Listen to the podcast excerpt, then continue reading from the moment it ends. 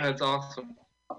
Um, so I think I'll end on a few bus stories. I, I ride the bus a lot, not anymore, but um, I there's a few things that have happened to me on the bus before that I really thought were amazing experiences. Like I like the story of how my girlfriend and I met, but I once saw an entire relationship progress from like strangers to couple on a bus. Uh, at the end, they were making out, and I just I wish we had that. You know, at a time similar, but this dude was like he was ahead of his time, I guess. He was like like webcamming this girl, and he was like. Get a psychotic reaction.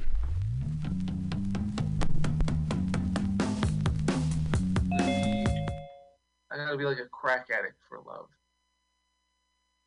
Maybe we all should. Thank you. All right, thank you, Seth. Oh, yeah. Thank you, Seth, and his uh, dangling houseplant. Um, yeah, for him. That is funny.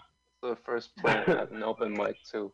Uh, all right, on deck we have Andre Riggs, who's oh yeah, you're here with okay, you're the person with two people. Okay, uh, give it up for Gary Salona. Sorry, Alright, new cool. name for you.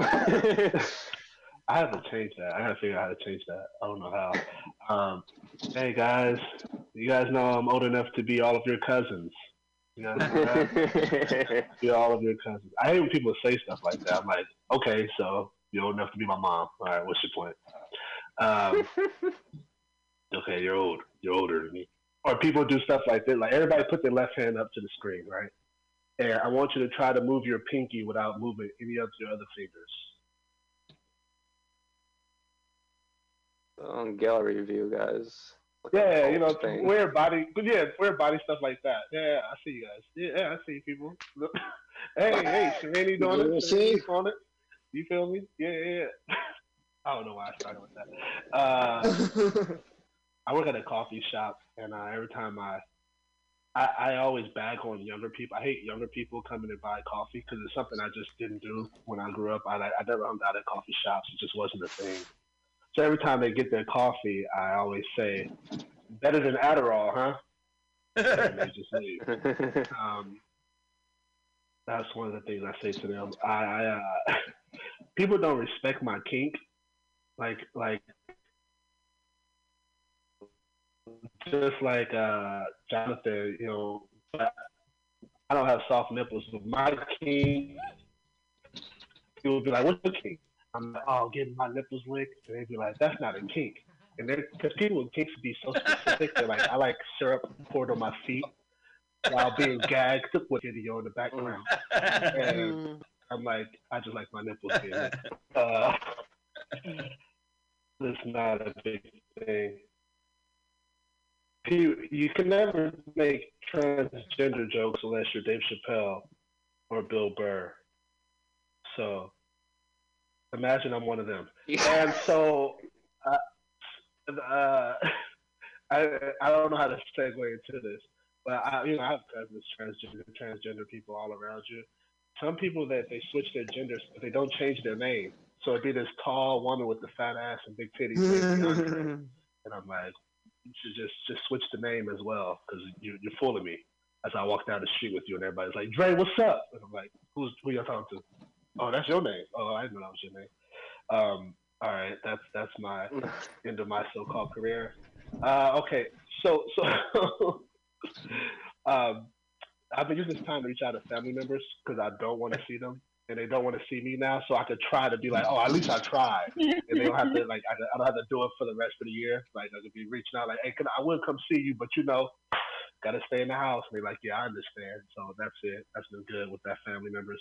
Uh, let's see another another OG thing. Uh, I've had. I'm not worried about dying because I was almost I almost got killed when I was in high school. I used to sneak in my girlfriend's house, and her dad caught me in a room, but he was so mellow and calm about it. He just opened the door, he saw me, and then he just closed the door. He didn't say nothing. and I just heard hall closets opening up. I called my homie Philip. I'm like, "Hey Phil, Phil, hey listen, hey, shut the fuck up. Listen, bro. If you don't see, if you don't hear from me, I was at Elsa house. That's the last. But I'm not fucking playing with you, dog. Write this down. I'm at Elsa's house. If you don't hear from me, okay? And I was, it was like, uh, yeah, okay. You know, hey, we're trying all kind of stuff. Uh, I've been in the house all day. All right, uh, let's see another one. In the grown up as a guy in Oakland, or just as a guy, it's always like a thing to try to improve sexually. I don't know why. Like that's going to be like even to the day I die. Even Matthew Court, I'm sure he like still tries to improve sexually. Uh, so I remember growing up in the hood, I tried to be seductive, but there was nothing to be seductive with. You know, everybody's like tying cherry stems with their tongue. So I just used to tie bread ties with my tongue, and uh, it makes a lot of cuts, a lot of cuts in my mouth. And I try to eat sour candy afterwards. Don't do that, y'all. It's not good for you. I just want to let y'all know that. Not good for you. Uh, all right, that's all me. I appreciate it. Thanks, Jordan. All right, Appreciate give you. it up for Gary Salona, everybody. I'm changing that shit ASAP. you think if I have my high school 10 year reunion coming like next year, do you think like if yours was this year, you just cancel it and just like not reschedule it? Yes. Yeah, I feel Never like go to that. happen. Don't you won't get anything you want out of it. Don't waste your money. Don't do it. Yeah, I'm like, yeah, I'm like the only, I'm like the only relevant Jordan at my high school, you know. And then like, someone at our school like transitioned, and then his new name is Jordan. I'm like kind of annoyed at that. Um, is that transphobic? All right, Gary took us here, so just all right, cool. Um, is up next, me yeah. Andre Riggs, and then on deck we have Elizabeth Stanton. Oh, that's me. Andre Riggs right now. What's happening? All right, Andre. What happened? Woo! No explanation. Look at it. I don't know what happened either. Like somebody won the lottery but can't claim the ticket. Oh, blood. Uh, Seth, what's up, man? I used to, I put that dude on a couple open mics back in Austin. What's up? See, Uh, like a high school reunion. yeah. this one's free though. Uh, For comedians. so all right, so I was watching uh I was watching Netflix, and uh, have y'all heard of the Vietnam War? Holy, this was not one of the good wars. This was a bad war. Did y'all, have y'all heard of it? I didn't, know, I didn't know anything about it, man. I was watching it, and it was terrible. Uh, we lost so many rice. So many. I love rice. Sugar, butter. Y'all know, y'all know rice? Y'all ever heard of rice? Yeah. I don't know what that is. Horchata. I don't know. I feel like if uh, I'll, I do this. Y'all, y'all still fucking on face, fuck around on Facebook? So Still doing Facebook. Hey, y'all know dead people can't read y'all's posts, right? Your spirits can. No. The ghost of Facebook past. you know, the- you know the post I'm talking about too. It's like, Grandpa, I wish you were still here. Grandpa, I wish you were around so I could smell your farts and shit. It's like, Grandpa can't read that. But I do wish I had Grandpa's Facebook password so I could every time I get a post, I just hit it with like, you know what I mean? Kind of freaks some people out. Oh, this is fun. Supposed to get twelve hundred dollars. Anybody expecting that? Yeah. Everybody Well, waiting that. I need some new shoes. Um, yeah, man, up here watching this uh, people dying in Italy like crazy. My my girl's a quarter Italian, so I'm about to get rid of her. I, I can't catch it. No, I'm kidding. Uh, I don't know what else is going on. Um, I'm blanking right now. I just ate some food. You know how you eat and you get lazy and shit. You don't want to do nothing. Yeah. Um, oh yeah, y'all drink alcohol. Y'all, y'all mess with the alcohol. I had to drink alcohol, man, for the one ingredient that they don't put on the bottle, which is confidence. Mm.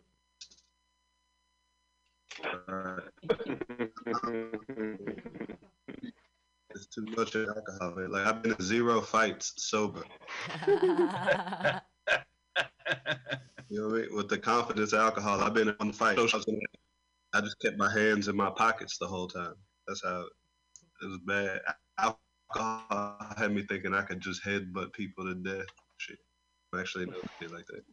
That's too much confidence. That's what I'm saying. Listen, I never been that confident on cocaine. You know what I mean? On cocaine, I'll just say, yeah, both my parents are white, and I'm not an alpha. Alexa, play NSYNC. I'll say some shit like that. Better on stage. Uh, I don't know. You ever heard something about?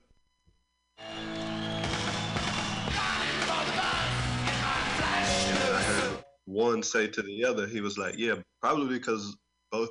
He said, "Probably because you're an addict, like both of us." And I was like, "Pardon me, like I can't be an addict, dog. I drive a city bus. First of all, that's not good, and uh, that really hurt my feelings. Like I can't." But I couldn't argue because ever since I was 18, like I haven't taken a considerable break off of substances at all. It's always been something: weed, alcohol, uh, cocaine, zebra cakes, pills. It's always been something, you know what I mean? Only a few people know zebra cakes. I'll tell you how I knew I had to stop taking pills when I ordered lasagna at a job interview. That was a pretty clear sign. I get that. Shout out to Macaroni Grill. Mhm. Uh, they got some good lasagna. Uh, where am I at? How much That's time? time. That's time. Yeah. Yeah. All right. Cool. Hey, thank you. Give it up for Andre, everyone. Is the sugar What butter are zebra rice? Is cakes? that how What you eat rice, cakes? man? Sugar, butter, and rice. Yeah. Or what is zebra cakes? What we have an audience. cakes? We have a question. Oh, Little zebra Debbie cakes. snack. Little Debbie. Little. Debbie. Yeah, Yeah. little Debbie. Come on, They got man. the they got the the white the chocolate stripes across the white. chip. Oh, okay. Yeah, yeah, yeah. Google that. Cool. Freaks me out when people eat rice like sweet, like to be in like dessert. Like the first time I saw rice pudding, I was like, "What the fuck is this?" You know? Or chocolate Okay. chip. Yeah, it's like if you came to Asia and you saw like pasta pudding, you know? I'd be like, I don't know how it pretty feels for me. Um. All right. Uh, on deck we have Ruben Anthony. Uh, to get up for your next comic, Elizabeth Stanton. Do you guys see me? Okay, cool. Oh, is there a way to record this actually? Uh, you can yeah. do another phone. That's what I did. Wait, is there a way to record it on my end? I can record it now. I'm recording it now if you Awesome, want. I can thank send it to you. Yeah. Yeah, because I have no way of watching back any of this. I'm like, it's the same thing I tell every guy before I drag him to the bedroom. I'm like, hey, I'm sorry, I need to set up a camera. I need to know what I'm doing wrong, okay? Besides, if I have no proof of it, how can I prove to anyone that I actually did it, right? So, uh, um, I, I answered a lot of this stuff before, but uh, I think it's interesting. Like, we don't credit the Chinese enough, right? Like, they've created a lot of stuff. Like, for example, they were the first ones to create Corona and to die from it. They were also the first ones to have noodles. So the Chinese actually invented pasta. But in both cases, the Italians perfected it.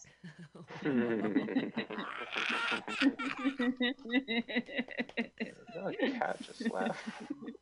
pretty scary. Kirkland, Washington had a massive outbreak of this. Uh, you know, they're the ones that originated Costco first. The people there, they've just been catching it in bulk. It's okay though. As soon as there's a cure, they'll be selling it wholesale. Now, look, I agree. I think that there is a cure for Corona. Like, I agree with what Mike Pence said. Thoughts and prayers. Yeah, right. But uh, whose prayers are we answering on this? Like, I'm just saying, today I was going to Costco and it was so overcrowded I couldn't find a spot, and a guy cut me off. And I think the same as everyone does in that situation. I think, God, why are there so many of these fucking assholes? I wish there was just a massive plague that would wipe them out. Oops. You got it. Thoughts and prayers. Now, the British, they've been well prepared for the outbreak. In fact, they even hired Julie Andrews to do a public service announcement. She's been warning everyone what to do if they think they've contracted it. She's been heard singing on the BBC. Oh, a spoonful of sugar makes the cyanide go down. The cyanide go down. The cyanide go down. Now, I have a friend, he's really upset about this. He's saying that his life is just utterly miserable now that he can't see his kids because they're locked down and away from him.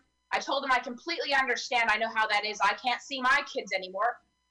Planned Parenthood wouldn't let me keep the scraps. ah, yeah.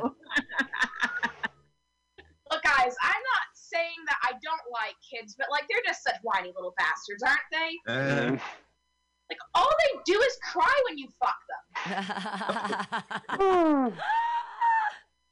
Oh my god, guys, relax. Seriously, I have a little nephew, and you should see him. He's fucking adorable. His brothers and sisters are all over him. I keep telling my brother to stop jerking off on his damn kid. His birthday was coming up, so I got him a little gift. I, I bought him a ball. A ball gag. That way, I don't hear his cries when I fuck him. Guys, how can you take me serious on this? If I wanted to fuck someone that had an incredibly low IQ and a half inch dick, I'd just go out and pick up an Irishman. Oh, I'm just saying, like, I don't know what was wrong with me. Like, I dated an entire string of potato patties. It was mm. like if the last name starts with Mick. I'm loving it. Mm. Mm. And you know, it seems it doesn't matter how big the Irish guy, they've always a wee leprechaun hiding in their pants. And since none of them are circumcised, it's kind of like Leprechaun 2. Leprechaun the Hood.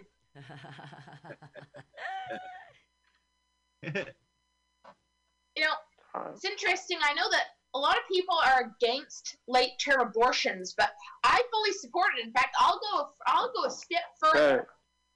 Okay. I would say that if you created a child, that you should have the right to take them out at any given point. Now, hear me out. Time. I'm sorry, is that time? Finish, finish the bit. Yeah, finish the bit. Um, my sense is that you have to take them out at any given point. I'm just saying, like, hey, the manufacturer has the right to recall any defective product before releasing it to the public. hey, I'm just saying, if you have a daughter and she's not up to standard, well, hey, you do not put out non-grade A beef. I think that's is that time? Yeah, that's. Okay, cool. Thank you. Sorry. Need to figure out this thing better, but thank you. good for Elizabeth, everybody. Alright, I have this recorded. So this will a strange video to explain to people. uh, Alright, uh, on that we have Jennifer Perez. Uh, everyone give it up for Ruben. Is Ruben here? Well, he's not. Okay, on deck is Jason, who also doesn't seem to be here. Is Nora here? I am here. I'm Okay. thrilled to be here. Okay, Nora, so you're on thrilled that deck. you guys. Oh, amazing! Okay. Thank you. Okay, uh, Jennifer, please give up for your next comic, Jennifer Perez, everyone. Yay! Hi, everybody. Yeah. I'm, uh, I'm Jen Perez. Um, my uh, my middle initial my middle initial is A. So uh, I guess what that spells. Jap. Jap, yeah, yeah, it spells Jap. My my mom thought it'd be funny to, to call her uh, chinky-eyed daughter Jap. Yeah, I mean, my mom, uh, she she's kind of she's kind of a little bit of a narcissist, and uh, you know, she she made me repeat the first grade because uh because she was jealous I could read. Uh, you know, uh, like I said, you know, my name is Jen Perez. Um, sometimes people people think I, I kind of look like Rosie Perez. Sometimes I sound like her too. All the money! You took all the money! And um, you know, recently before all this happened, I uh, I had gone to my doctor. My doctor's name is Bob. I mean, I don't I don't know what his name is. Not William or anything. It's Bob, and I don't know how to say his last name. My face pack or something. But uh, Dr. Bob, he he, uh, he found a small hernia inside my my belly, like right behind my belly button. I'm like, damn, I have a hernia. Like, all right, well, I'll, I'll name it. I named him Barry because he, um, he, uh, he told me it's gonna cost you two thousand dollars to remove Barry. All the money, Bob? You took all the money? Anyways, there's that. Um, I guess I'm bombing real bad. Okay. Uh, There's no such thing in these Zoom meetings. No such thing. okay, cool. My uh my abuelo, he he uh he calls my grandpa, my abuelo, he calls every white man he meets John. Like every every time he meets a white guy, he calls him John. Because it's the only reason why he says that is because my uncles growing up, they had one friend, and his name was John, so he was white. So every time, okay, John, uh, yes, yes, yes, John, no, no worries, John. Like all the time, it's my grandpa calls every white man. He I was a kid, like, well, when I graduated college, I um, I you know, I, I was a dancer or whatever, and I'd go to a lot of auditions, and so I'd give my grandpa all my audition numbers, and he's like, "Oh, John gave you audition numbers. Yeah, that's great, John. Yeah, yeah, yeah, grandpa." He's like, "We'll play the lottery. I'll play the lottery," and he's like, "No, no, I tried to play it, and I gotta play it in reverse, and this and that." All right, that that didn't work. Um, I'm not having a good day today. Okay. Uh, Go ahead. the uh, the last the last three dudes I slept with had brain injuries. I, I didn't. They were like that before they met me. I, I swear I didn't do anything. Um, they had brain injuries. Uh, I I don't know what it is about my personality.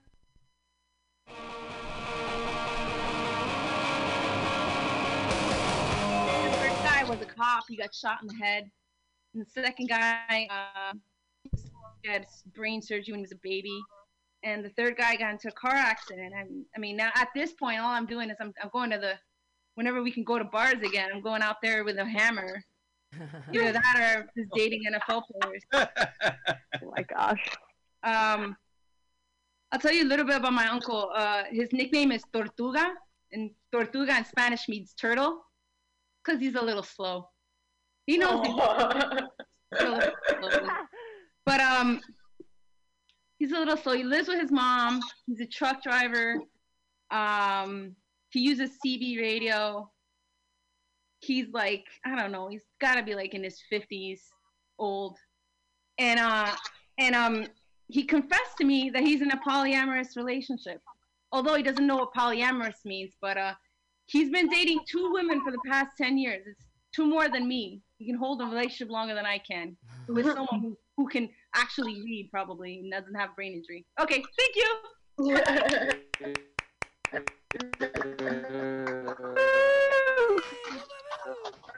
And everyone.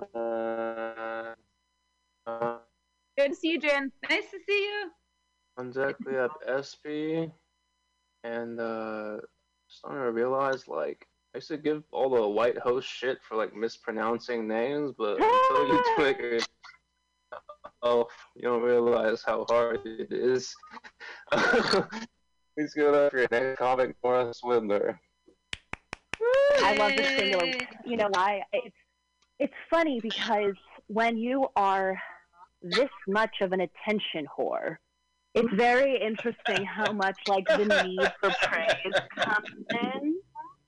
Um, but with one of the things that people always say that I grew into my height. Now, obviously, you can't see this over Zoom, but I am six foot fucking three. And being a middle child when you're also six foot three, there's a lot of things that comes with that. So not only do I demand all of the attention by nature, my stature is such that when I'm not given the attention that this height simply requires, I'm baffled and I wonder to myself, one, am I not as cute as I think I am? Or two, am I not as charming as I think I am? And both of those solutions lead people when they first meet me to come to one of either of two conclusions. One, I'm either the most outrageous person they've ever met, or I'm high out of my fucking mind. Answer is usually. A lot of things come into question for you. You always wonder, like, am I cute enough? Am I like pretty enough?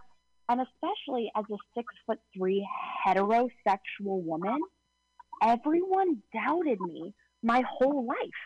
Everyone questioned my heterosexuality just because of the sheer volume of my cells. And it couldn't be possible, or nay, it was implausible that a six foot fucking three basketball player could want cock. Astonishing to people. Truly astonishing. And so my basketball team in high school, they were really supportive of my endeavors to try and, I don't know, prove my heterosexuality, if you will. And so my basketball team in high school, I used to desperately want. I thought Timberland boots were sexy. I thought that they were so cute. I wanted to wear them with a baby doll. I wanted to wear them with skirts. Wanted to wear them out. And the girls, I will never forget. Emily Tapio. I once told her about the outfit I wanted to wear. Emily Tapio, my basketball captain in high school, said, "Nora, do you want to get fucked, or do you want to look like a lesbian your whole life? You will not wear Timberland boots." Now, I moved to San Francisco 18 months ago, the most sexually and drug enriched city on the planet. and the most liberated and liberal places, maybe in the entire world. Sex clubs in Tel Aviv don't have the liberalism of San Francisco. So when I first got here and I finally wanted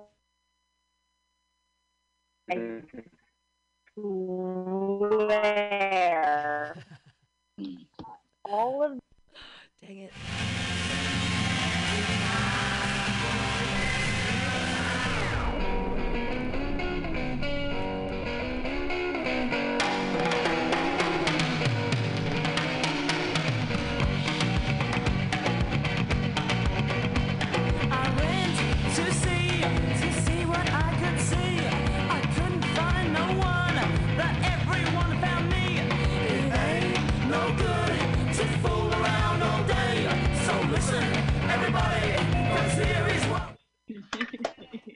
So, woo, part of the chunk of the Timberland. Jordan, you'll give me the light whenever we're ready. But to end the bit, one last thing on this is to be six foot three, uh, and in San Francisco. Again, the heterosexual ratio of men to women in this city is two to one. But I don't know what happened in this city. They all seem to have taken John Mulaney's dating advice. You can't just knock a girl out. You have to be nervous first for liking men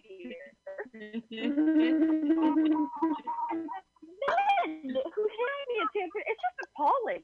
But the women in San Francisco, they come up to me and they're like, "Oh, girl, I bet you there's no man."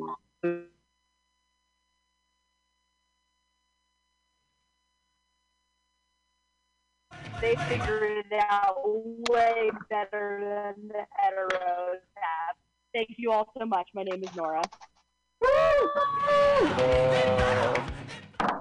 Uh, all right. All my jokes in between comics are bombings.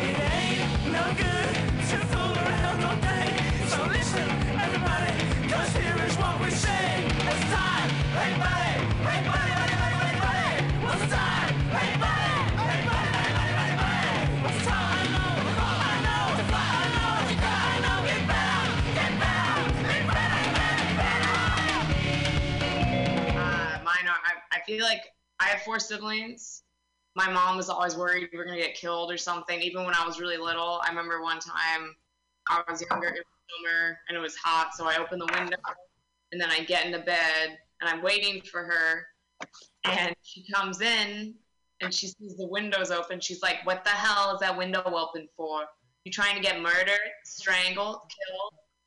Polly Klaas, 1993. You you were, she was murdered, strangled, killed. She left a window open. I'm like, why are you telling me this? I'm five.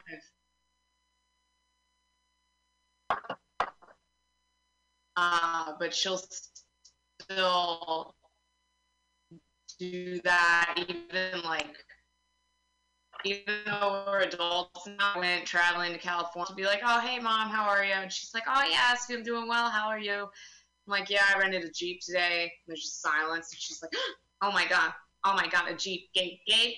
Yeah. SB rented a Jeep. Oh my God, a Jeep. Stacy, tell her about the rollovers. Yeah, yeah, I'm telling it. Listen, SB, Jeep, they tend to roll over because they're boxed. So, you know, you you see what happens is they roll over, then you get murdered, strangled, killed. I, uh, uh, it's tough being like a smaller lady because I, I don't like walking anywhere alone at night. The other night, I was walking back to my car, and three guys started following me. So I jump in the car and I lock my door. And then this one guy yells out, he's like, "Hey, you know, uh, we just wanted to talk." Like, how stupid do you think I am? I have an opportunity like that. Like, I need more friends. Come on in. IHOP together. Speaking of IHOP, I feel like I'm like a huge IHOP connoisseur. I'm not like super proud of that.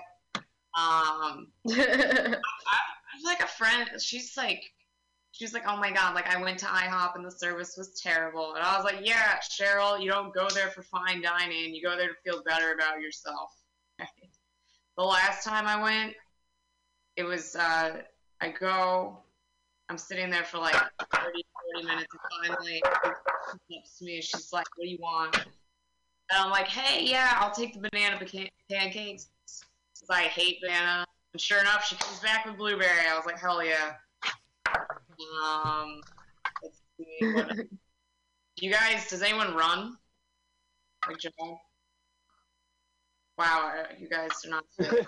Um, The uh, I don't know. I was just thinking about it because I'll run. But I have a friend that's always trying to convince me. He's like, "Oh man, SB, you should really run inside on a treadmill because it's way easier. It's not too hot, not too cold. You can like control all the settings." And I'm like, "Uh, that is not the point of running. Running's about survival of the fittest." So I run in areas where there's a high percentage of sex offenders. that way I can. Or I'll just go to Walmart.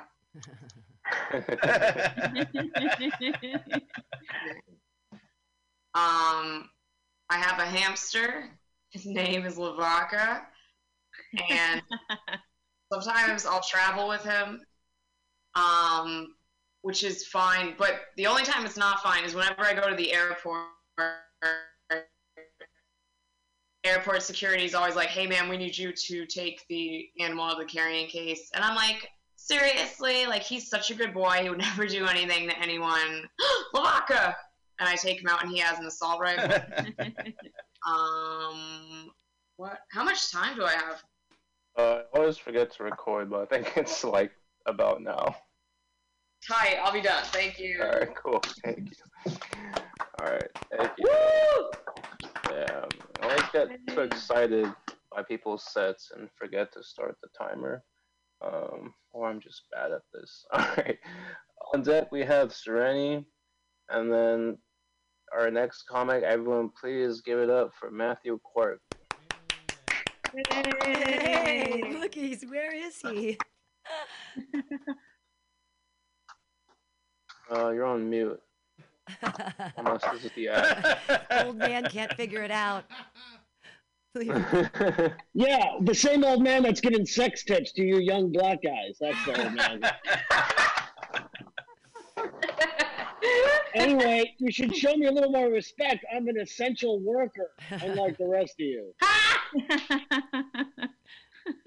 Uh, anyway, I've been uh, I've got some reports from my van. I'm coming up on the van anniversary of my moving from an apartment to a van. Uh, I'm sheltering, but I'm not in place. Anyway, from now on, can we call these things? These aren't open mics. These are closed mics. closed mics. Uh, anyway, I, I can't believe I let Armageddon happen before I learned how to hunt. That's a fucking letdown.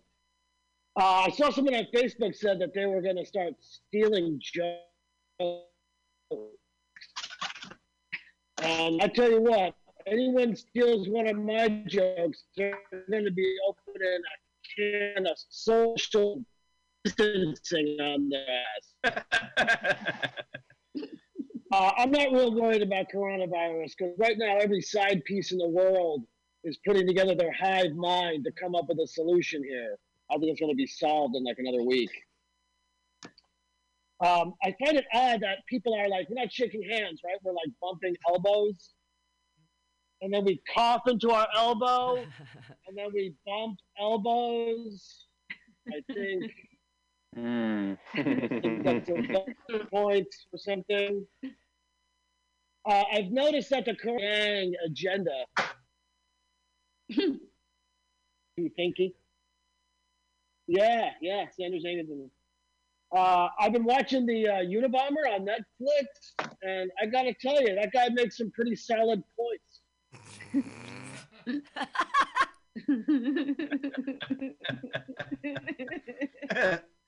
True. Uh, I don't know if you heard, but uh, India has closed its borders. All 1.3 billion people are in lockdown there. Uh, yeah, India's closed, but seven. India's closed, but 7-Eleven is still open.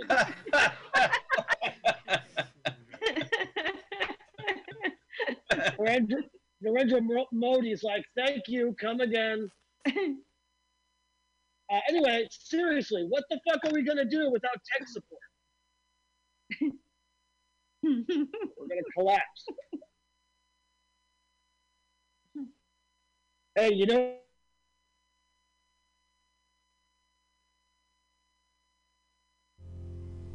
Play anything, play anything right now. Uh, let's see. So apparently, uh, United Airlines. and I'm gonna check next time for, so I can name the song that we played because I forgot it. And one of them will know it. Thanks, Sinatra. I remember that uh, when I was looking up the band online. I was, said, "Dank Sinatra." That sounds like a total weed dealer's name. Dude, you gotta go see my friend Dank Sinatra. So, what what is what are your guys' favorite things about going on tour, and what are your least favorite things? When I say guys, I mean folks.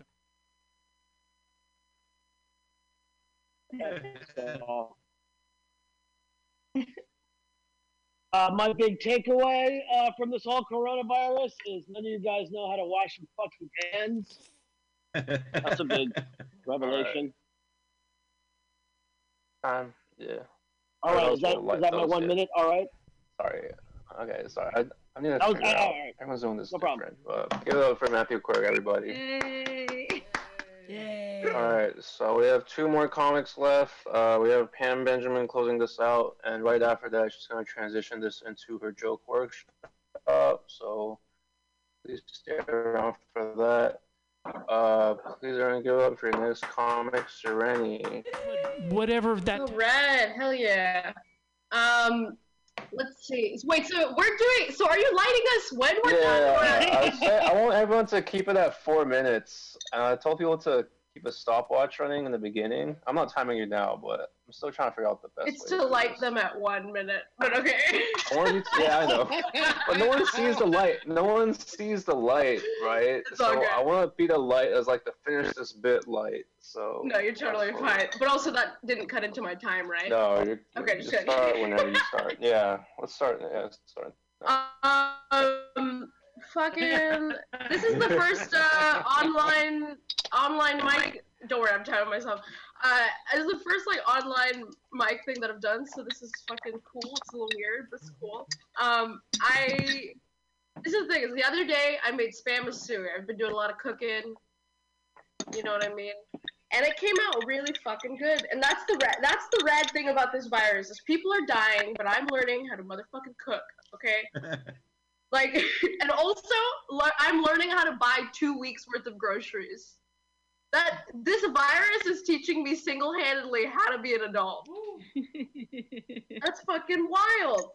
I actually use all the groceries. I can't afford for them to, uh, you know, go rotten.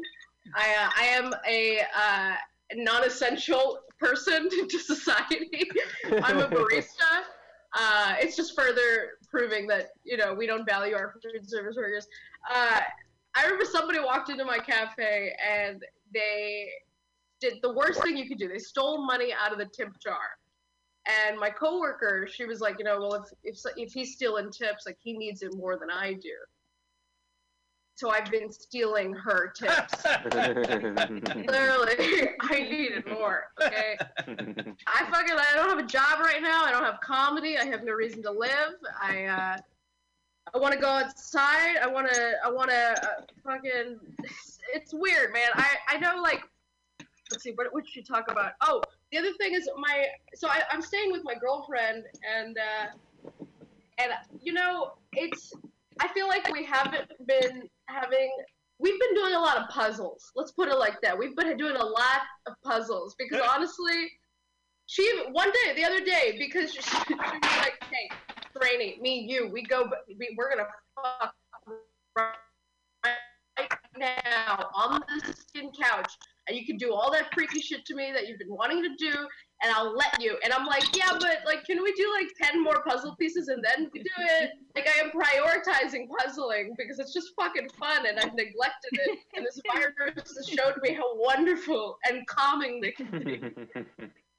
Um, I miss having emotional abuse at work. Just human interaction. I would even take someone calling me a fucking idiot who doesn't know how to make a latte. I would cherish that right now. Like a fucking Stockholm syndrome food service worker, you know? I want someone to just spit in my face and tell me that my fucking coffee sucks because I just miss human interaction. I'm fine. I'm doing fine. I'm doing fine. Um, all I'm saying is the Bay Area would not have gotten, you know, the coronavirus as bad as it had if if Oakland was not so PC and inclusive. All right, everybody. Everybody pushed away that cruise ship and said, "Now, fuck that. We don't want that. We don't fucking want it." Everybody's just pushing around this fucking thing, right? But the you, but the fucking Oakland's like, "Oh well, you know, we should. They're, they're. Everyone's a refugee, and we gotta keep them safe." they're the reason why we have the virus. Anyways, um, I've been freaking out a little bit. I don't know if you guys have been freaking out, but I can't tell if I'm about to have a panic attack or I am having a panic attack or I am feeling the symptoms of coronavirus, which is short breath, and then I start panicking about having symptoms of coronavirus, and then I'm having a panic attack, but then I think it's coronavirus. I feel like if one person relates to this, that's all that fucking matters. I'm doing it for you, Jen. All right. Uh, boomers, they call it a living room, all right? But, uh, you know, millennials, we call it a space. Millennials, fucking boomers, they call it a feng shui, but we call it making room for a new fucking roommate. oh, that's a light. fucking last co- comment. Uh, you know, boomers call it hating millennials, and we call it hating ourselves because we hate ourselves. All right. Thank you so much. See, uh, the light's hard to see, man. Now you know. you're right. You're right. You're right. You're right. confusing, so we're trying to figure out the best way. All right. Uh, closing things out, we have Pam Benjamin, and please stay around for the joke workshop after. A same room, don't have to go anywhere. Hey, it's And so everybody- weird looking at yourself. Oh, I don't like that. Ah, how did you do that? Turn it off. I can't look at myself. I hate it. Ah! All right. No, I don't know where to look. I can't. I can't handle it. I like radio. Uh, circle. ah! Where do I? I have to swipe and get rid of it. How do I get rid of myself? Ah, okay. Thank God. I'm sorry. I'm sorry. I can't. It's too. It's too scary to look at myself, um, because it's the Corona times. I live in the Tenderloin. Nothing is different. Nothing at all is different about the Tenderloin. Uh, everyone is still in a tent and pooping on the street. No one is keeping their tent six feet apart. It's fine. There's the police keep going by. They're like, get your tent six feet apart, social distancing. People are smiling. A man with three teardrop tattoos by his eye uh, smiled at me and said I was pretty. I was like, wow, I love the Tenderloin this time of year. Corona has only made my life more beautiful. Um, I do live in the Tenderloin. I weird things happen in San Francisco. We have some weird hygiene issues. I don't know if you're familiar with them. Uh, the the pants I'm wearing right now, I found these pants in a tree in the Mission. Uh, these are tree pants. Now that's a thing. Uh, my question is, if tree pants don't smell like pee, do I have to wash them before I wear them? No, no. In these Corona times, no, you don't have to to do that. Actually, you probably should wash them before you wear them. it's pretty gross. Uh, San, San Francisco specific hygiene question number two: If you're using the public restroom at Civic Center, uh, do you leave the toilet seat up or down after you've been slamming heroin? Is that more of an etiquette question? I don't know how that works. Uh, question three I've been trying to lower my carbon footprint. I don't know about y'all. So if I use the same teepee to wipe my nose and then my twat, can I give my vagina Corona? can I give it Simplex 2? Corona Simplex 2. No, I don't know if that's tried to change a herpes joke into a corona joke. Not as successful as it was in my mind. That's that's absolutely fine. Uh, I did learn that if you do use the same tissue to wipe your nose and then your tushy, you can give your butthole herpes. Herpes simplex 1 and 2 are the same herpes, just location, location, location. Don't live in the tenderloin. I live in the tenderloin. There's a lot of poop, still a lot of poop everywhere. I play a game. I used to hang out with small children. I don't anymore, but because no- nobody's allowed to hang out with anybody. But I used to hold their hands and we'd see a pile on the ground and I would say, man or beast, man or beast. It's a fun game that you two can play with children. What I learned from a four year old is if it's up against a wall, it's always man. They understand physics at that age, such a tender young age. Uh, hey, I've been, I've learned some important things lately. Uh, if you've been doing cocaine for more than 24 hours, you don't eat your boogers, you smoke them. Important pro tips for everyone during these drug conservation times. If anyone has any benzodiazepines, I'd like them. I saw someone in the Tenderloin yesterday try to buy heroin with toothpaste. the guy was like, "No, money is what's going to work right now." He's like, "But you can't, uh, you you can't buy toothpaste with food stamps." He's like, "You can't buy heroin with food stamps either, you dummy." it's Tenderloin's getting a little more desperate with all the drugs. Uh, I, I was wondering what are heroin addicts going to do now that there's no more drugs? What happens if everything's shut down for another week? How am I going to get my drugs? No one else is worried. Just me. I need my benzodiazepine so I can sleep and not think about the coming apocalypse. I actually do enjoy this coming apocalypse. I've been casing the house that I want. It's at 819 Eddy Street. It's filled with lawyers, and I can't wait for the shit really to go down because no one from Walnut Creek is coming into their stupid lawyer place in the, you know. It's a beautiful building from 1896. It survived the first earthquake. It's my apocalypse house. Come and uh, yeah, that's it. Come come join me at 819 Eddy. We're taking it over. Thanks Jordan for having this open mic. Bye. Yay. Thank you. Give it up for Pam. Thank you everyone who stuck around. Um, I'm doing an open mic again on Thursday at uh, 6 Pacific, 9 Eastern, where I give everyone a dollar if they perform. So what's happening? Because someone gave me a really nice donation, so I'm just paying it back forward. So yeah, uh, it's gonna be the same room, and uh, I think we're gonna go into the. I don't know how you run this, Pam. So just whenever you want. Oh, well, I wasn't gonna because I'm kind of waiting for the auto podcast at Mutiny to start at six. So, but I don't even know. I didn't really have any oh. pre-signs, so I don't even think I'm gonna do it because oh, I don't think anyone's. alright. So, but thank you for offering it because I know this costs money or something. I don't know how Zoom works, but I tried to sign up for a thing and it's like you need to pay me money. I was like, no. so thank you for the opportunity. Yeah, if you need, yeah, if you need it, whenever, just let me know. And Thank I can you. Lend you the room. Yeah, and um, I've been live streaming this at Mutiny, and the podcast will be out after, and I'll tag it. I'll add it to the thingy on the bacon if you want to listen or whatever. Yeah, but I just record it. So thanks for letting me record it. Yay! Everybody's talents and yay, yay!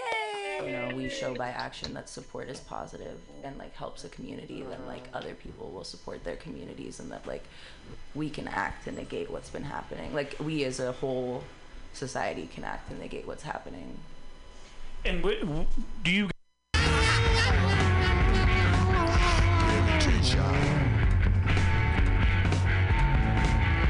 tonight. Uh, please give it up for DJ Sasquatch Baracho, who's just entertaining you with his. We have a fantastic program of music for you this evening. How many people out there like Pins of Light? They are playing here tonight. Unfucking believable. Uh, has anybody ever seen the birth effects? They're fine. They're great. They're from Los Angeles. And they're gonna fucking melt your faces and kick your eye holes in. But I know, it sounds very aggressive. It's very aggressive. But we're- first and foremost, we're gonna kick it off with uh, something we're very excited about. Welcome to the stage, people, War Bison.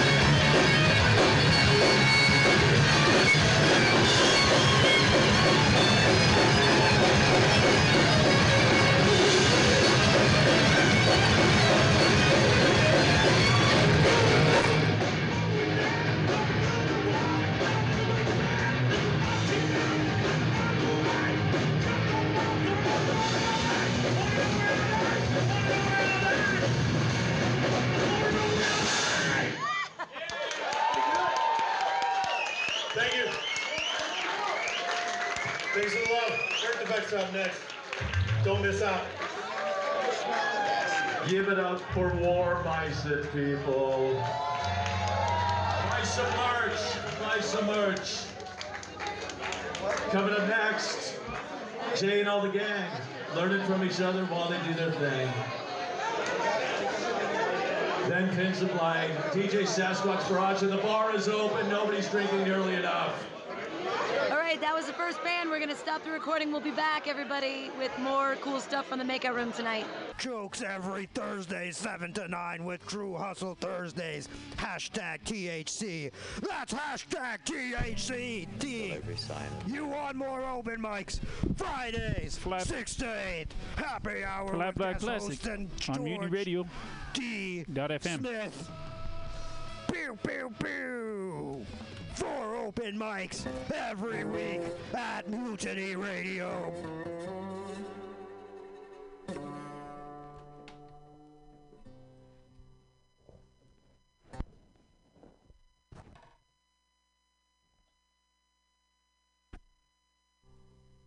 Mm.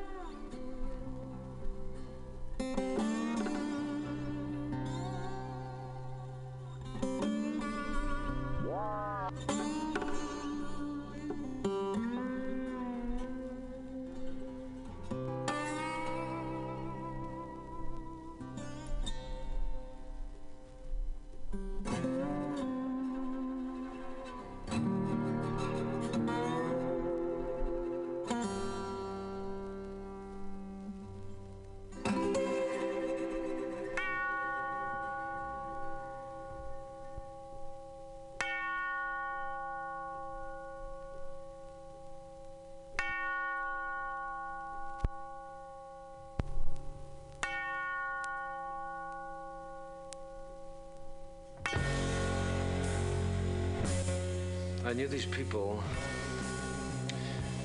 These two people. they were in love with each other. The girl was very young, about 17 or 18, I guess. And the guy was quite a bit older. In spite of the terrible thing she was going to do, Wesley couldn't help feeling a little sorry for her. And he had an idea Robbie felt the same. The follow up story they'd read about her in the Echo told a tale as familiar as it was sordid. Candace Candy Rymer, age 41, divorced, three children now in the custody of their father. For the last 12 years of her life, she'd been in and out of spin drive facilities. According to an acquaintance, she seemed to have no friends, she had tried AA and decided it wasn't for her.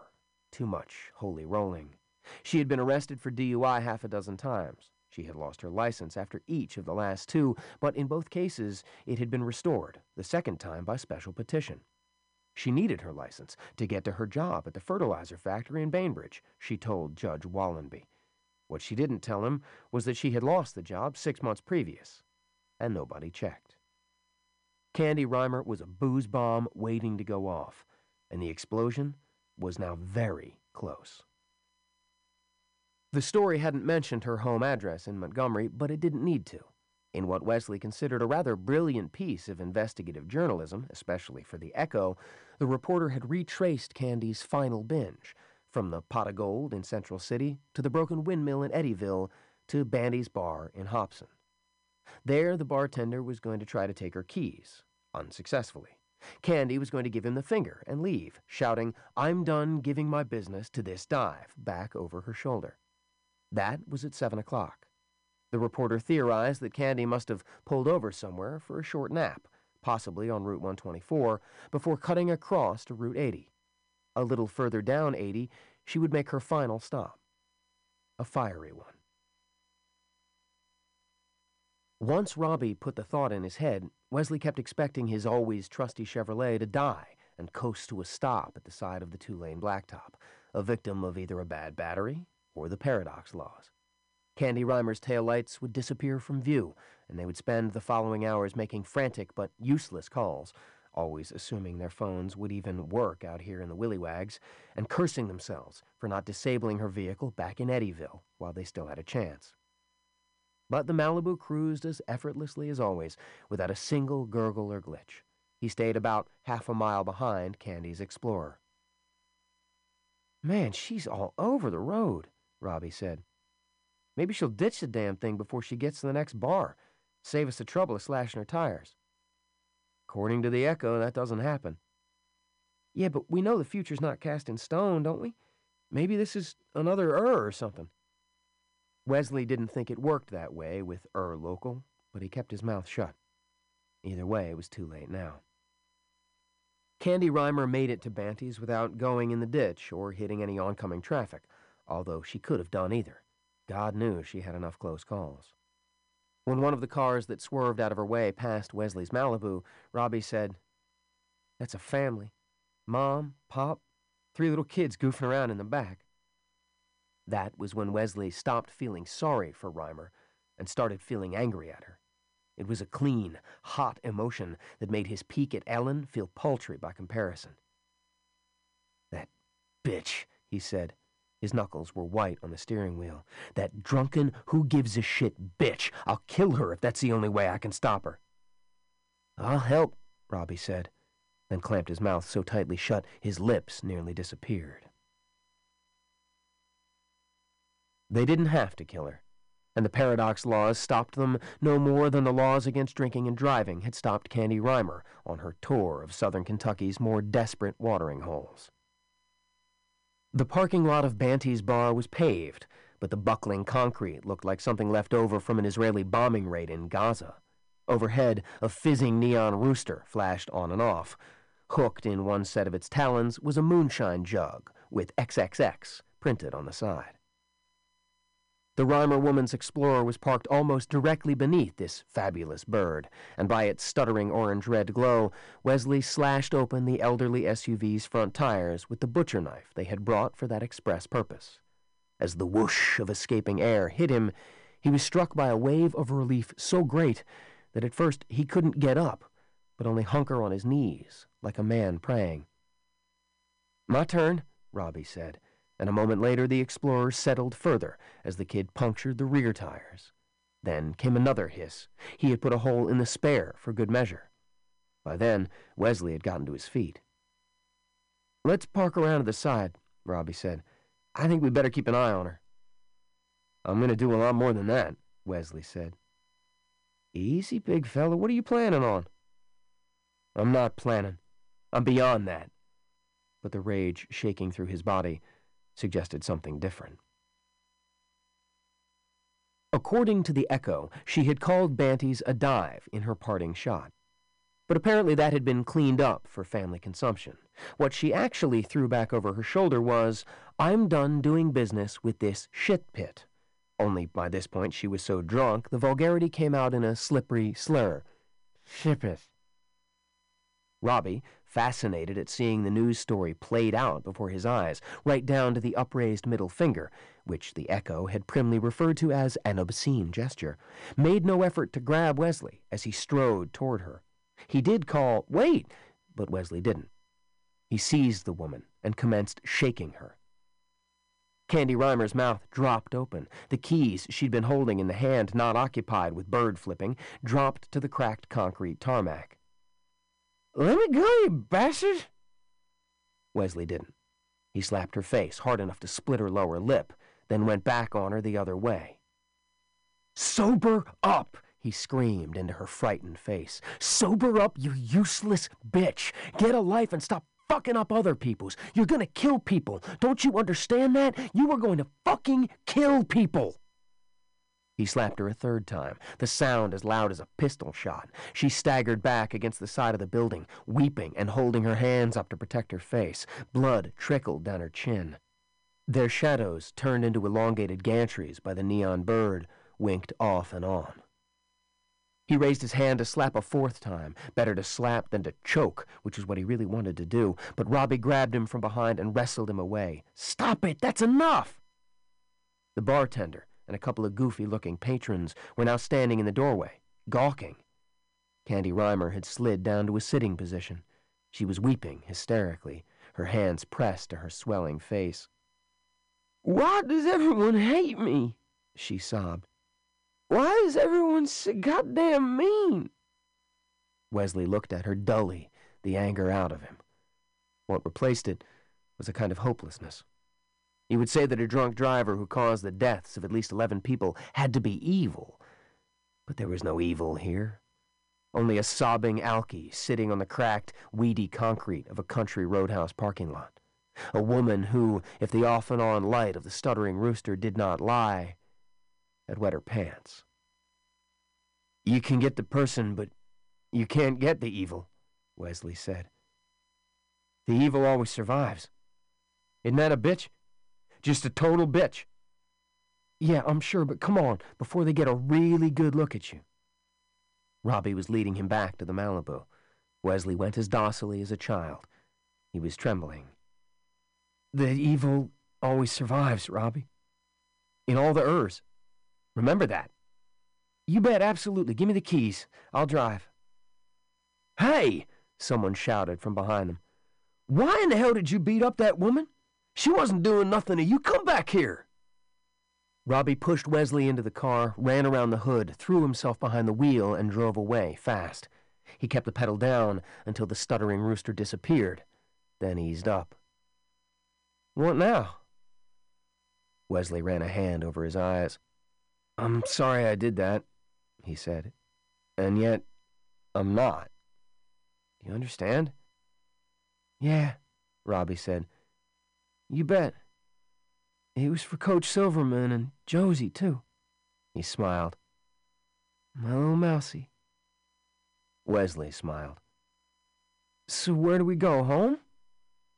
Not yet, Wesley said. They parked on the edge of a cornfield near the intersection of Route 139 and Highway 80, two miles west of Cadiz. They were early, and Wesley used the time to fire up the pink Kindle. When he tried to access Ur Local, he was greeted by a somehow unsurprising message. This service no longer available. Probably for the best, he said. Robbie turned toward him. Say what? Nothing. It doesn't matter. He put the Kindle back in his briefcase. Wes? What, Robbie? Did we break the paradox laws? Undoubtedly, Wes said, and with some satisfaction. At five to nine, they heard honking and saw lights. They got out of the Malibu and stood in front of it, waiting. Wesley observed that Robbie's hands were clenched, and was glad he himself wasn't the only one still afraid that Candy Rymer might still somehow appear. Headlights breasted the nearest hill. It was the bus, followed by a dozen cars filled with Lady Meerkat supporters, all honking deliriously and flashing their high beams off and on. As the bus passed, Wesley heard young female voices singing We Are the Champions, and felt a chill race up his back and lift the hair on his neck. He raised his hand and waved. Beside him, Robbie did the same. Then he turned to Wesley, smiling. What do you say, Prof? You want to join the parade? Wesley clapped him on the shoulder. That sounds like a damn fine idea. When the last of the cars had passed, Robbie got in line. Like the others, he honked and flashed his lights all the way back to Moore. Wesley didn't mind. 7. The Paradox Police. When Robbie got out in front of Susan and Nan's, where Lady Meerkat's rule had been soaped on the window, Wesley said, Wait a sec. He came around the front of the car and embraced the kid. You did good. Ungrammatical, but appreciated. Robbie wiped at his eyes, then grinned. Does this mean I get a gift A for the semester? Nope. Just some advice. Get out of football. You'll never make it a career, and your head deserves better. Duly noted, Robbie said, which was not agreement, as they both knew. See you in class? On Tuesday, Wesley said. But fifteen minutes later, he had reason to wonder if anyone would see him. Ever again. There was a car in the spot where he usually left the Malibu when he didn't leave it in parking lot A at the college. Wesley could have parked behind it, but chose the other side of the street instead. Something about the car made him uneasy. It was a Cadillac, and in the glow of the arc sodium beneath which it was parked, it seemed too bright. The red paint almost seemed to yell, Here I am. Do you like me? Wesley didn't. Nor did he like the tinted windows or the oversized gangsta hubcaps with their gold Cadillac emblems. It looked like a drug dealer's car. If that was, the dealer in question also happened to be a homicidal maniac. Now, why would I think that? Stress of the day, that's all, he said, as he crossed the deserted street with his briefcase banging against his leg. He bent down. Nobody was inside the car. At least, he didn't think so. With the darkened windows, it was hard to be entirely sure. It's the Paradox Police. They've come for me. This idea should have seemed ridiculous at best, a paranoid fantasy at worst, but felt like neither. And when you considered all that had happened, maybe it wasn't paranoid, paranoid at all. Wesley stretched out a hand, touched the door of the car, then snatched it back. The door felt like metal, but it was warm, and it seemed to be pulsing, as if metal or not, the car were alive. Run! The thought was so powerful he felt his lips mouth it, but he knew running wasn't an option. If he tried, the man or men who belonged to the loathsome red car would find him. This was a fact so simple that it defied logic. It bypassed logic. So instead of running, he used his key to open the street door and went upstairs. He did it slowly, because his heart was racing, and his legs kept threatening to give way. The door of his apartment stood open, light spilling onto the upstairs landing in a long rectangle. Ah, here you are, a not quite human voice said. Come in, Wesley of Kentucky. There were two of them. One was young, and one was old. The old one sat on his sofa, where Wesley and Ellen Silverman had once seduced each other to their mutual enjoyment, nay, ecstasy. The young one sat in Wesley's favorite chair, the one he always ended up in when the night was late, the leftover cheesecake tasty, the book interesting, and the light from the standing lamp just right. They both wore long mustard-colored coats, the kind that are called dusters, and Wesley understood, without knowing how he understood, that the coats were alive.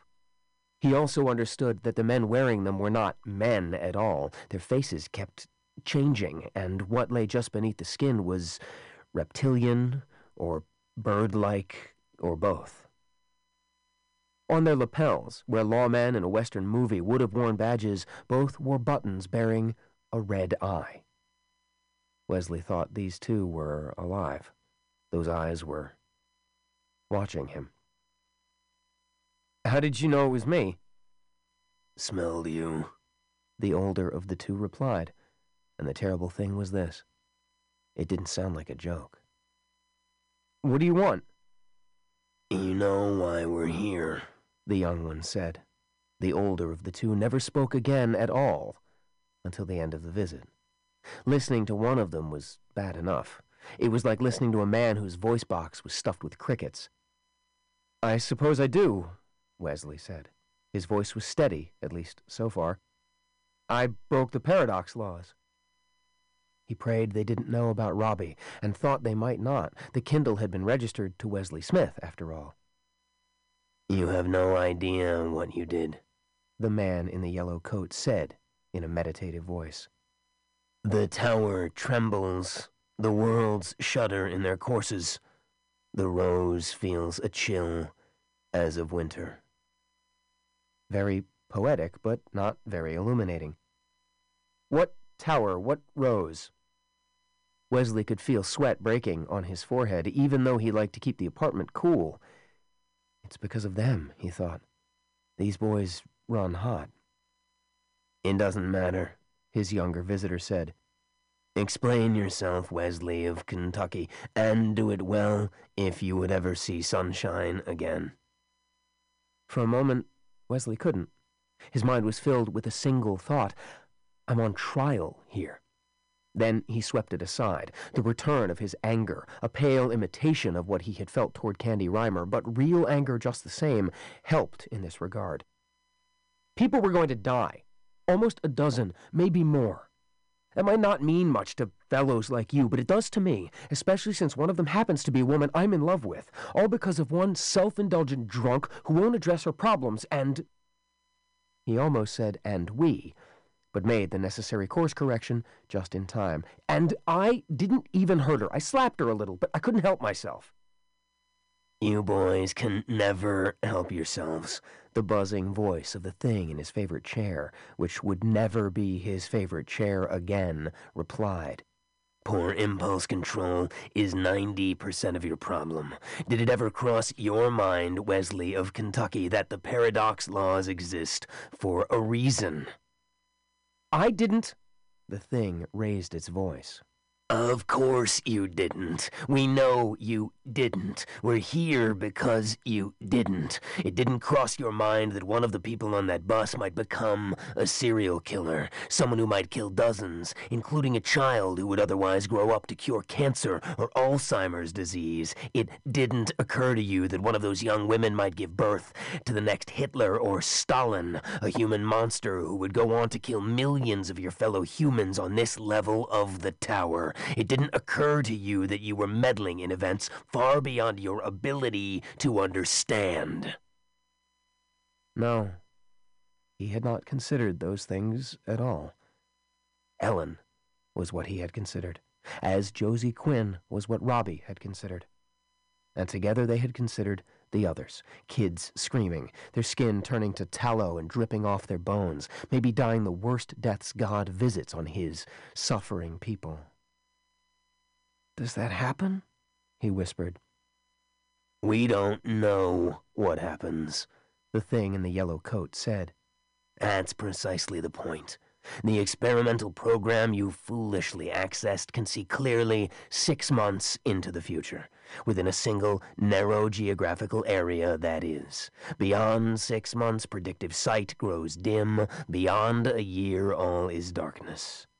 So you see, we don't know what you and your young friend may have done, and since we don't, there's no chance to repair the damage if there was damage. Your young friend. They knew about Robbie Henderson after all. Wesley's heart sank. Is there some sort of power controlling all this? There is, isn't there? When I accessed Ur books for the first time, I saw a tower. All things serve the tower, the man thing in the yellow duster said, and touched the hideous button on its coat with a kind of reverence. Then how do you know I'm not serving it too? They said nothing, only stared at him with their black, predatory bird eyes. I never ordered it, you know. I mean, I ordered a Kindle, that much is true, but I never ordered the one I got. It just came. There was a long silence, and Wesley understood that his life was spinning inside it. Life as he knew it, at least. He might continue some sort of existence if these two creatures took him away in their loathsome red car, but it would be a dark existence, probably an imprisoned existence, and he guessed he would not retain his sanity for long. We think it was a mistake in shipping, the young one said, finally. But you don't know for sure, do you? Because you don't know where it came from, or who sent it. More silence.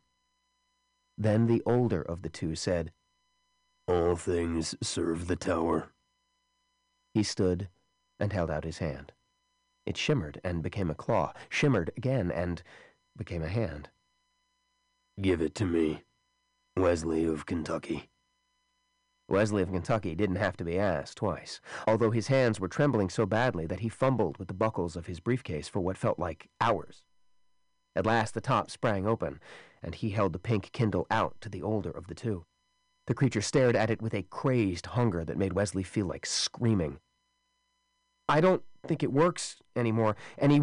The creature snatched it. For one second, Wesley felt its skin and understood the creature's flesh had its own thoughts, howling thoughts that ran along their own unknowable circuits. This time, he did scream, or tried to. What actually came out was a low, choked groan. This time we're giving you a pass, the young one said. But if anything like this ever happens again. It didn't finish. It didn't have to. They moved to the door, the hems of their coats making loathsome, liquid, chuckling sounds. The older one went out, still holding the pink Kindle in its claw hands. The other paused for a moment to look back at Wesley. Do you understand how lucky you are? Yes, Wesley whispered. Then say thank you. Thank you. It was gone, without another word. He couldn't bring himself to sit on the sofa, or in the chair that had seemed, in the days before Ellen, to be his best friend in the world. He lay down on his bed and crossed his arms over his chest in an effort to stop the shudders that were whipping through him. He left the lights on because there was no sense turning them off. He felt sure he would not sleep again for weeks, perhaps never. He'd begin to drift off, then see those greedy black eyes and hear that voice saying, Do you understand how lucky you are? No, sleep was definitely out. And with that, consciousness ceased. 8. Ellen. Wesley slept until the music box tinkle of Pachelbel's Canon in D woke him at nine o'clock the next morning. If there were dreams of pink Kindles, women in roadhouse parking lots, or low men in yellow coats, he did not remember them. All he knew was that someone was calling his cell, and it might be someone he wanted to talk to very badly. He ran into the living room, but the ringing ceased before he could get the phone out of his briefcase. He flipped it open and saw, You have one new message. He accessed it. Hey, pal, Don Allman's voice said. You better check the morning paper. That was all. He no longer subscribed to the Echo, but old Mrs. Ridpath, his downstairs neighbor, did. He took the stairs two at a time, and there it was, sticking out of her mailbox. He reached for it, then hesitated. What if his deep sleep hadn't been natural? What if he had been anesthetized somehow, so he could be booted into a different Ur, one where the crash had happened after all? What if Don had called to prepare him? Suppose he unfolded the paper and saw the black border that was the newspaper world's version of funeral crepe.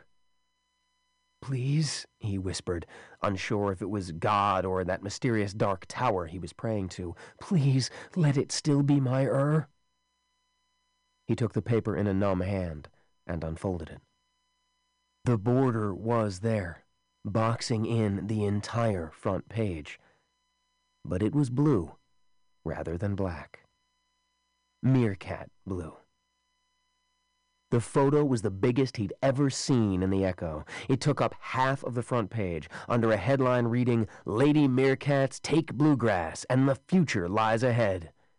The team was clustered on the hardwood of Rupp Arena. Three were hoisting a shiny silver trophy. Another, it was Josie, stood on a stepladder, twirling a net over her head. Standing in front of her team, dressed in the prim blue slacks and blue blazer she invariably wore on game days, was Ellen Silverman. She was smiling and holding up a handmade sign that read, I love you, Wesley. Wesley thrust his hands, one still holding the newspaper, over his head and let out a yell that caused a couple of kids on the other side of the street to look around. What's up? one of them called. Sports fan, Wesley called back, then raced back upstairs. He had a call to make. The end. You've been listening to Ur by Stephen King, narrated by Holter Graham. This recording is part of RB Shorts, a collection of classic and contemporary stories by the world's best writers of short fiction, each no more than an hour in length and designed to fit your listening lifestyle. There are many more to be enjoyed, so call us toll free and ask about RB Shorts. All right, that was Stephen King's Ur. Uh, so now I've definitely not only read but listened to everything Stephen King ever wrote. So Ur was something that he specifically put out only as an online thing that they turned it into an audiobook. So I'd never read it before because I had never had access to it. So yay. Thank you, Stephen King. You're wonderful. Um, Mike, say some shit so I can get some other stuff on. Yo, what's up, Mutiny Radio? We out here. Just did a show tonight over at uh, Dolores and 29th Street Bar. Knocked it out the park. We had a great time. Come to Mutiny Radio. Pam's got shows running all week long. Check her out. And that was me. All right. Yay, Mike Bonds. Yay, where can they find you? Where can they see you in when you go to Las Vegas? Oh, uh, I'm gonna be at the Cork and Thorn tomorrow night. Uh, yeah, and then I'm gonna be in Boulder Sunday. Boulder, Boulder, City. Colorado? Boulder City. No, no, Boulder City, Nevada. Yeah, it's about 30 minutes outside of Vegas. So yeah. Damn. Well, kill it. All right. Uh, hey, Mutiny Radio. Thanks. Yay.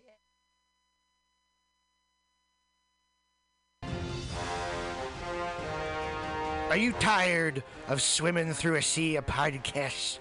Are ye on a raft without a paddle? Well, gather around me, sea dogs, and get aboard me pirate ship as we set sail for the seas of mutinyradio.fm. From there, you can captain your own pirate ship as you sail through over 44 different shows for all of your listening pleasures. They've got live comedy to small business advice, LGBTQ friendly to sports, vinyl to gutter punk. MutinyRadio.fm has the best programming the internet.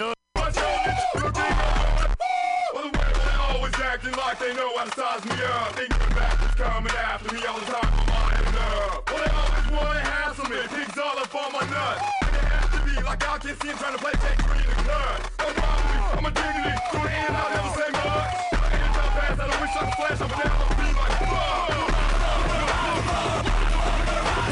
Shot this fool's been there for my real ones who understand what it feels like to have your rights read to you, father.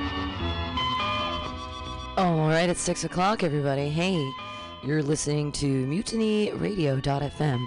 This is not happy hour. There's no happiness. Everybody has COVID 19. No one is out. The comedy scene is dead.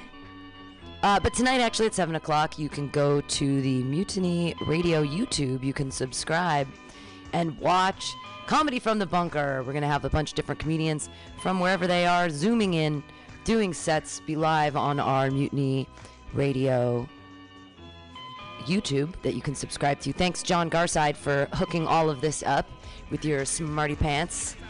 super smarty pants, and I'm gonna do this crazy thing with the Zoom. We're gonna be able to hear it. We're gonna see what happens. I don't know how technology works, but I am down here at Mutiny Radio. Gonna play some music for you guys. You're welcome to give me a call 415-550-0511. Hey, tell me what you're doing. How are you coping without stage time? are you are you freaking out yet? Uh, we're gonna have some fun comedy tonight. I actually have to look at my jokes and see what I'm going to do. We'll keep enjoying music. This is I'm like newly obsessed with a band called the Death Grips because surprise Westworld. Westworld 3 is out and there's this amazing song on the soundtrack and I'm like, this is an incredible song. Oh, what's this? This is new music. Turns out they're from like 2012 and before. So, ha ha ha. Joke's on me. Old stuff is still cool. So uh, listen to a little Death Grips, and then I'm gonna be playing some more stuff from the Westworld soundtrack because it's so good. Don't you love Westworld? Isn't it the smartest show on TV? Yeah. Give me a call 415-550-0511, mutinyradio.fm. conversation moves too slow. The media's creation, yeah.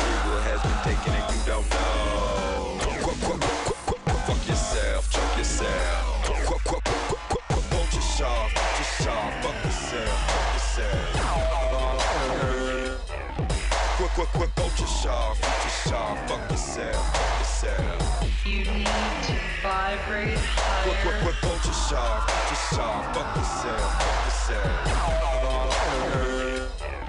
Quick, quick, quick, won't you shaft, you shaft, fuck yourself, fuck yourself. You need to vibrate higher. Never seen without 100, she's a satanic priestess. Anarchy on nice flag flying faceless elitists. Growing a down low and rapping Orion's bell. Atlantis ancient vagina getting dusty on the shelf. Pigs don't get it.